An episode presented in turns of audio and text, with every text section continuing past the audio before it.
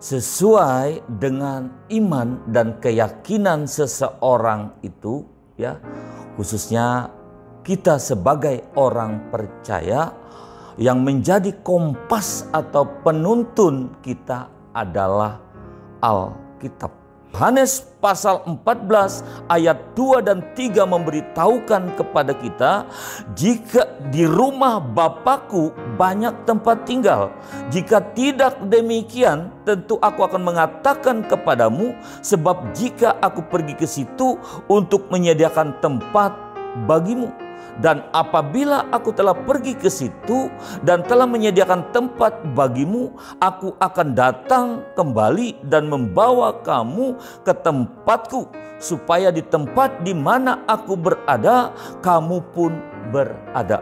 Artinya apa? Semua agama hari ini menawarkan sorga melalui pendiri agamanya. Namun Yesus Kristus bukan hanya menawarkan sorga, tapi dialah yang menciptakan sorga.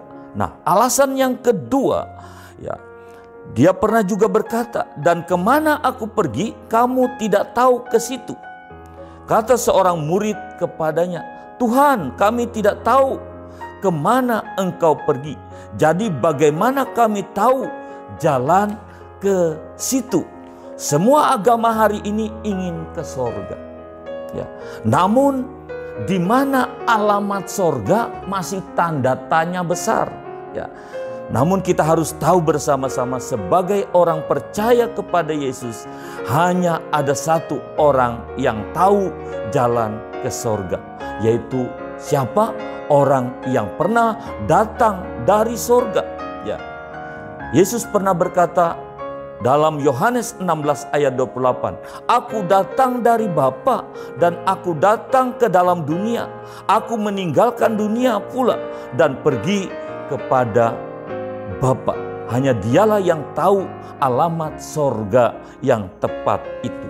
Nah, alasan yang ketiga adalah ayat yang keenam Yohanes pasal 14. Kata Yesus kepadanya, "Akulah jalan dan kebenaran dan hidup. Tidak ada seorang pun yang datang kepada Bapa kalau tidak melalui aku. Nah, jadi jika Allah hanya ada satu, maka Allah ya hanya menyediakan satu juru selamat untuk semua manusia yang ada di muka bumi ini. Dan keselamatan tidak ada di dalam siapa pun selain di dalam Dia, sebab di bawah kolong langit ini tidak ada nama lain yang diberikan kepada manusia yang olehnya kita dapat diselamatkan. Haleluya, Tuhan Yesus memberkati.